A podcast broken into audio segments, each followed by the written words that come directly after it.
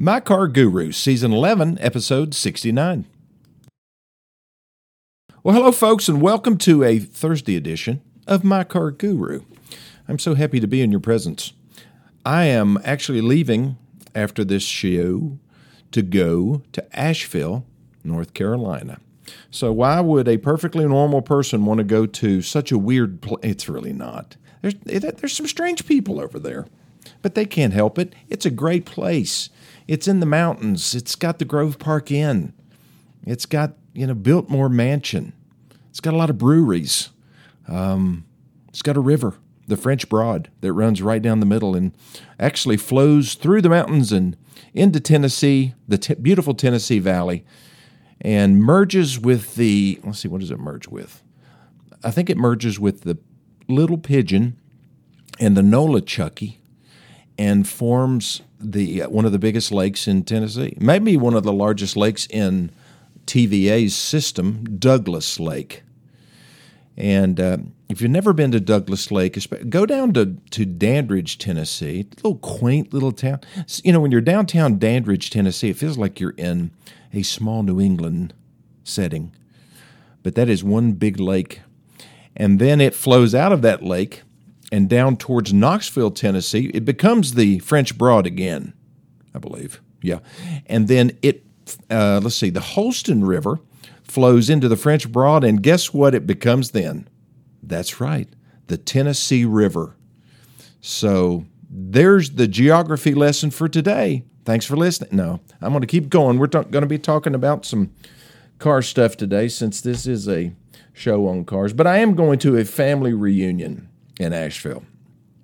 It was going to be a really big thing. It used to be a big thing. When my mom and her sisters were alive, well, one of her sisters still is, but she's just kind of hanging in there. But when all that family was together, my grandparents on my mom's side of the family did a great job keeping everybody up to date and in communicado. It's so important. Is that not communicating? No, they were definitely communicating. Does incommunicado mean not communicating? Oh, well. They were communicating regularly. Lots of letters that I still have that were passed back and forth among the different generations. And so the first cousins, there were 9 of us, are getting together in Asheville. A few of the wives are coming, but we're just going to hang for a while. It may be our last time to be together. Hopefully not. But I'm really looking forward to see it because these are the kind of cousins that are more like brothers. There's one sister in the group, but mostly guys. We're going to play golf, and we're going to eat really well, and we're going to share a lot of the memorabilia that I have discovered in my mom's house. I've got 10 photo albums that I'm taking with me, plus all kinds of letters, and I'm going to distribute that to my cousins. So I am excited. I do want to talk a little bit about cars today. I got a pretty good question. Well, I got hammered by a customer in the showroom. She was upset, because they said that she was going to need her second battery in less than a year. And so we talked about it. I said, do you drive your car very often? She said, no, I do not. I said, well, that's not good for cars, and sometimes batteries will go bad. I'm sure we can. Is it the battery still under warranty? Well, yes, it is. We need to go a little bit further and check your charging system. Well, I think that's what they're doing. It's in the shop right now. But her old battery, which was still under warranty, was dead, defective probably, or just the car sitting and becoming discharged and then losing some of its cranking power. So she's moving on to a new battery under warranty, but the charging system is very important. Have you ever had your battery light come on your dash? Well, it's one of the reasons, again, we talk about not putting pictures and notes and stuff like that on your dashboard, because if it comes on, it means something's not going the way it should. But every gasoline-powered or I guess even hybrid cars have a rechargeable 12-volt battery. And the battery powers everything that's electrical on the car. It controls the onboard computer, the ignition system, the radio, the headlights. So it's essential, or it's not going to work. But the 12-volt battery would eventually go dead if it weren't constantly recharged with a built-in recharging system. See, you didn't even know your car had that. You just thought the battery powered everything, but it's actually the alternator and the voltage regulator that keep that battery charged and basically provide all of the electricity to the vehicle when the engine's running. So you don't need your battery once the thing starts. A typical alternator can put out between 500 and 1,000 watts of power. But your car's really dependent on the battery, and any car with an internal combustion engine and a 12-volt battery is going to have a light on the dashboard that will warn you if the recharging system is failing. Now, it looks like a little battery. Sometimes it says battery, but it's a simple circuit that looks at the voltage. Well, it doesn't look at it. It just measures the voltage, and it checks to see if the voltage is too low to keep your battery charged. And if it is too low, then it kicks on that little light. So that light is really giving you an indication that your charging system is not doing what it's supposed to do, and you might have to get it fixed. You know, it could be a belt. It could be a belt that's slipping, and that's why the alternator is not able to keep the battery charged. Or it could be, it's typically the voltage regulator that goes bad. The alternator is far less likely to be the culprit in that scenario. It used to be the most likely culprit, but they've figured out how to make those things more reliable. So if you just start your car, though, and the battery light comes on, then as long as it goes off pretty quickly, it's just showing you that it works. Basically, when you turn on your ignition, all your warning lights come on to make sure that you know that they're all working. But when you turn the car ignition on and it's running, they'll all go out eventually. So if it doesn't go out, then you need to go to your nearby car dealership that sells your brand or your local shop, wherever you go, and say, my battery light's on. Now, if they say, well, let's just replace the battery. No, get your battery tested. If you haven't been driving much, like if your car stays parked a lot, then that could be the reason that the battery is discharging. You just need to drive around. That's probably what I would do. If my battery light came on, I would drive around for 10 miles or so and see if it goes out.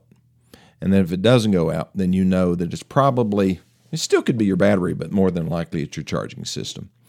Price goes up when it's your charging system, but you have to get that taken care of or you're going to get stranded. And we don't want that. Okay, I'm going to take my first break, and I'll be back in just 1 minute. Just had a radio station, not the one that you may be listening to right now, but another radio station came to me and they said, hey, Lenny, why don't you advertise with us? We'll let you sponsor all of our football and basketball, all of the sports on all three stations. We'll give you 5,000 radio spots per year. I don't know. I haven't broken that down yet. Every news story, every weather report, everything is all going to be about Gateway Ford and Gateway Nissan. I said, well, that's great. How much is that going to cost? Well, we want you to give us a vehicle. So this is not the first time that something like that has happened, where a TV station or a radio station, you know, they use these vehicles, like it could be a van or a, you know, like a Expedition or something like that, and they'll wrap them or they'll put signage all over it, and they'll use it for their remote broadcasts. Or they'll use it for their, you know, the people that work at the station to go to, you know, the breaking news stories, you know, when some famous person lands at the airport and they want to jump all over them, take pictures, you know, paparazzi-like. But, yeah, they want me to give them a vehicle. So how am I going to figure that one out? Well, they give me a general value of what the advertising is worth. And I cut that by 50% because that's what it's really worth. And then I take that number and I divide that number into a vehicle that they're interested in, what the selling price would be of the vehicle. And so let me give you an example. Let's say they want a Bronco Sport and it's $40,000. I'm just pulling a number out of the air. And so all right, put $40,000 in the calculator, and let's say their package is worth $6,000. I take 50% of that, divide it by $3,000. So I can get for 13.33 months, I can get all of that advertising package in exchange for the vehicle. Now, is that a good deal? Well, yeah, it probably is a good deal because I have margin built in, obviously, into the vehicle that I'm selling them. So I'll make a profit on that. If I'm going to spend the money anyway on advertising, then why not give them a vehicle for it? Or it's not really giving them, it's trading. It's a trade. Just another example of what do you get for what you give, right? A lot of people do that. They do it every day when they're trading cars. They're trading a value for a different value. So if the car that you're looking at is $50,000 and you have no clue what the value is of the car that you have, then you're not in a good position to negotiate, are you? And that's the way 90% of the people, that's an arbitrary number somewhat, but based on my experience, the vast majority of people don't know what their car's worth. And they can tell basically what the new vehicle is valued at. If it's brand new, it has a window sticker on it, right? Shows the MSRP. So that's really easy to compare one vehicle to another. You can look at the MSRP on a Toyota RAV4 versus a Honda CRV and check out the value. You get in the vehicle, or both of them, you drive them, and you go through this mental process of saying, well, I like this, I don't like that, I like this better on this vehicle, I like that better on that vehicle. You go through this evaluation process, and you're basically what you're doing is you're developing a scale, a value scale in your head, and you're weighing the benefits of one vehicle over another. So that's kind of what we do when we look at somebody's trade-in. We're looking at the relative value of that, but we're comparing it against a standard. Where do we get that standard? Well, we get it online. Just like you could, if you took the time to do that before you go car shopping. We look at, I have this program on my phone. Well, it's an app, but it's called Dealer Link. And Dealer Link will look at the entire market, every book value, every vehicle that's being bought, sold, traded online, that's being listed online at all the different websites, Auto Trader, Car Gurus, everywhere. It looks at Carvana prices. Is it Carvana or Carvana? I don't really care. But they look at all the different prices for cars like yours, for example, that are going through the auction and what they're bringing. And then they provide condition reports so that you know that you're comparing apples and apples. One car that has the tires worn out is not worth as much as a car that has brand new tires. So all of these different factors have to be weighed. Is there an exact number that somebody's going to be able to come up with that will determine the absolute value of that vehicle to 1,000 different dealers? No. Everybody's going to have a different opinion. But if you're looking at, the average Honda dealer, and you take 20 Honda dealers, and you take your Honda CRV to 20 different Honda dealers, if they're looking at the same car under the same circumstances and they're in a similar market size, they're going to be within $300 to $500 of each other. It's pretty accurate. They're not going to miss it by much. The only, exception would be if they have somebody that's definitely wanting to buy your vehicle. They will stretch, they'll go more on your vehicle if they have an immediate buyer for it.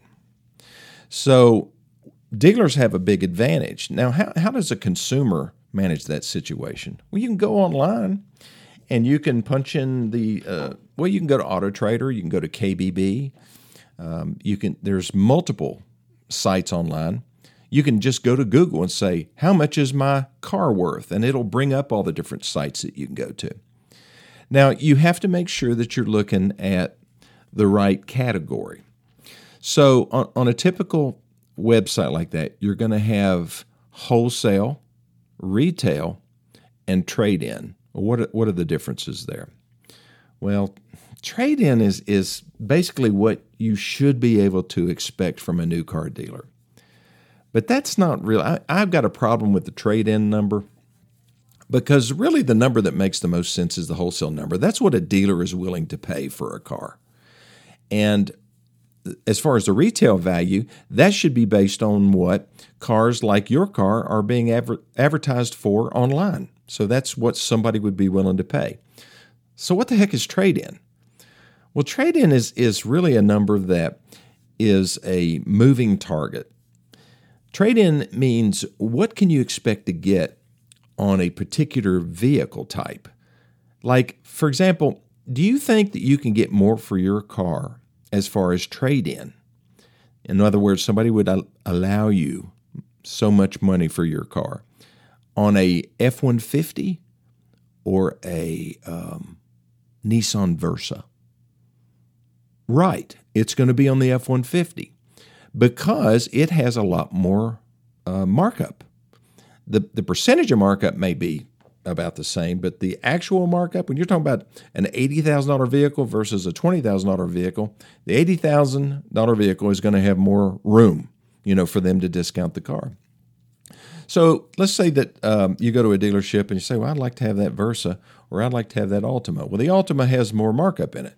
So they say, well, on trade-in value on the Versa, we're going to give you $10,000 for your car. Now, if you buy the Altima, a better example would be an Armada. So if you're going to buy the Armada versus the Versa, the Armada, we're going to give you $12,000 for your car. Well, how come my car's worth more on the Armada than it is on the Versa? Because we have more markup in the Armada. That's why trade-in is a moving target. Really, you need to know what the wholesale value is on your car because that's what the dealer is actually putting in the car. Trade-in value includes the discount, and that's not really fair, and it's really a moving target. Like I said, how many times did I say moving target? Okay, I won't say it anymore. So what do you do? What's a customer to do who doesn't understand all this stuff? Go to the dealership and tell them you're not trading cars, that you're just buying straight out.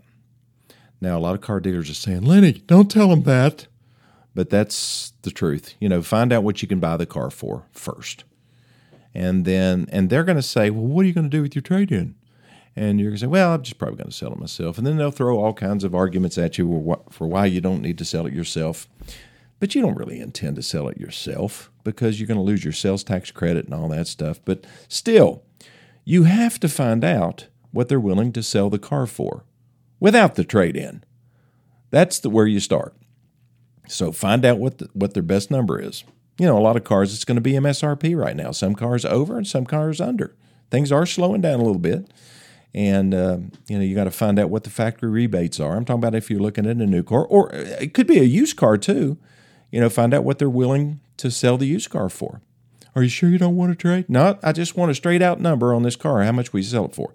So you get that number, and then you say, well, how much will you pay me for my trade-in off of that? Oh, they might start backpedaling or whatever, but you're going to find out what they're really going to put in your car then. So you got to play this right.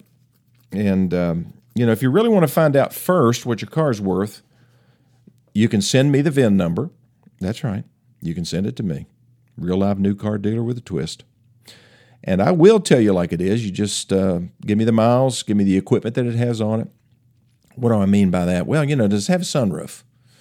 Does it have, you know, if it's a Chevy truck, is it an LT? Is it an LTZ? You know, what type of trim package does it have? What's the condition of the vehicle? Tires, body damage? I'll pull a Carfax on it myself, so I'll know, you know, what the history is and where it came from. And I'll give you a number that you can bank on. Why? Because I'll pay it. That's right. I own a car dealership, so I need cars. I buy cars all the time, every day, off the street. If you want to know what somebody will pay for a car, just call me, 423-552-2020, or you can send me an email, lennylawson2020@gmail.com. But, you know, that's just negotiating 101, right? You've got to know what the difference is in value. And if you don't know what your value is, but he's willing to share what his value is, then, you know, it's kind of, you're flying half blind. So let's not do that. Let's have all of the information that we need to go in and do a good negotiation, get a great deal on a new car. We won't even talk about the financing side of things yet. We'll do that maybe next show. Okay, I'm going to take my last break. I'll be back here in just a minute. Okay, so I'm all fired up, getting ready to go out of town again, back to Asheville again. But this is going to be fun, picking up my cousins at the Asheville airport. Some of them are driving down from Ohio, but I've got a California, one from, let's see, where do they live? Mission Viejo, California. One from Westminster, Colorado, which is, I think, in between Boulder and Denver. And then a group from Lima, Ohio, and then a couple more from, what is that, below Cape Canaveral, whatever that little town is south of that, not too far from Orlando. So we're all merging. Oh, and my brother, who's from Oak Ridge, Tennessee. So we're all going to be merging in Asheville, North Carolina, and looking forward to that. Well, I hope you can have a reunion this spring or summer sometime. It's a great thing to be able to get together as long as you can all get along, and we do. Well, thanks for listening to this edition of My Car Guru, and I will be back tomorrow.